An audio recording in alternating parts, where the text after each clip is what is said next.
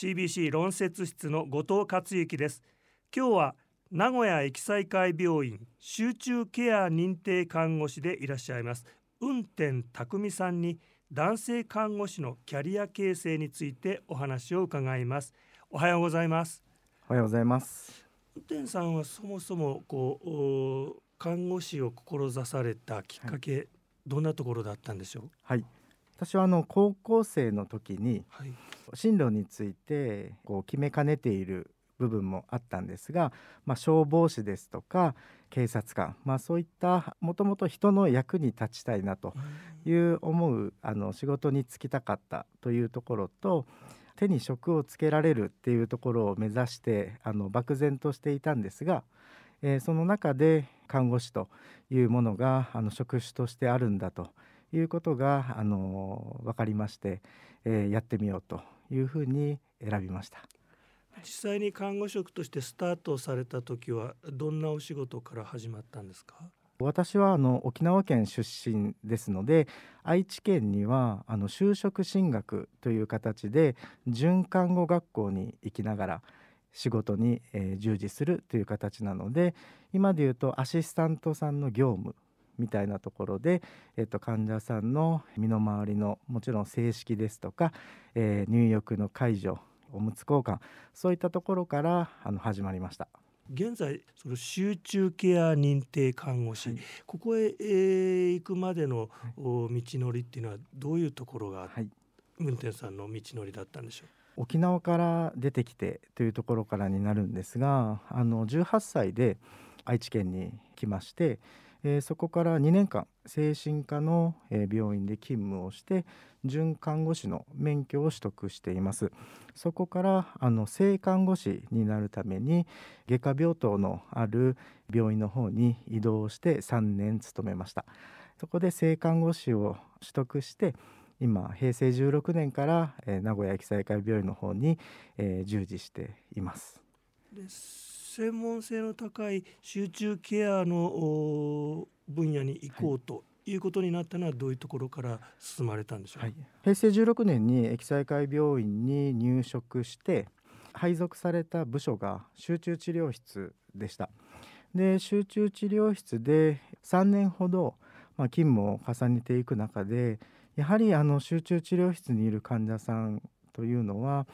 もちろんご自身で動くこともできませんし命の危険な状態にある患者様がやっぱ多かったもんですからその中であの自分たちがきちんと適切なケア、えー、判断ができれば患者さんがどんどん良くなるというところが目の当たりに、えー、しましたのでよりこの集中ケア部門集中領域において専門性を高めながらもっと多くの患者さんの支えになりたいなというふうに思いましたので、えー、集中ケアの認定看護師というスペシャリストの道に進もうというふうに決めました。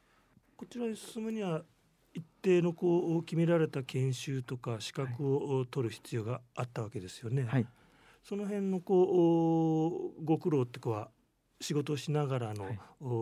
勉強になるんですけどもいかがでしたでしょうか？はい当時、えー、集中治療室で主任看護師をしていた方は男性でした。でその男性の方もあのすごく論理的に物事を考えられる方で講師ともにさまざまなアドバイスをいただきましてもちろんその集中えー、治療室として看護として技術ですとか知識を提供していただいた、えー、ことも多いんですが、えー、その他にも同じ集中ケアの認定看護師を持っている女性の先輩もいらっしゃいました。で私の中でもその女性の先輩はすごく憧れで、はい、その中でその自分の思いですね、えっと、認定看護師になりたいんだっていう思いを伝えるとですね私への指導もちろん平等にではありますがきちんとしていただきながらあなたは向いているんじゃないかっていうような声かけをいただいたことをよく覚えています。はい、そのチーム医療の中でそういった意味では運転手さんの先輩方は、はい、男性も女性も一緒になって力を発揮していた職場というふうに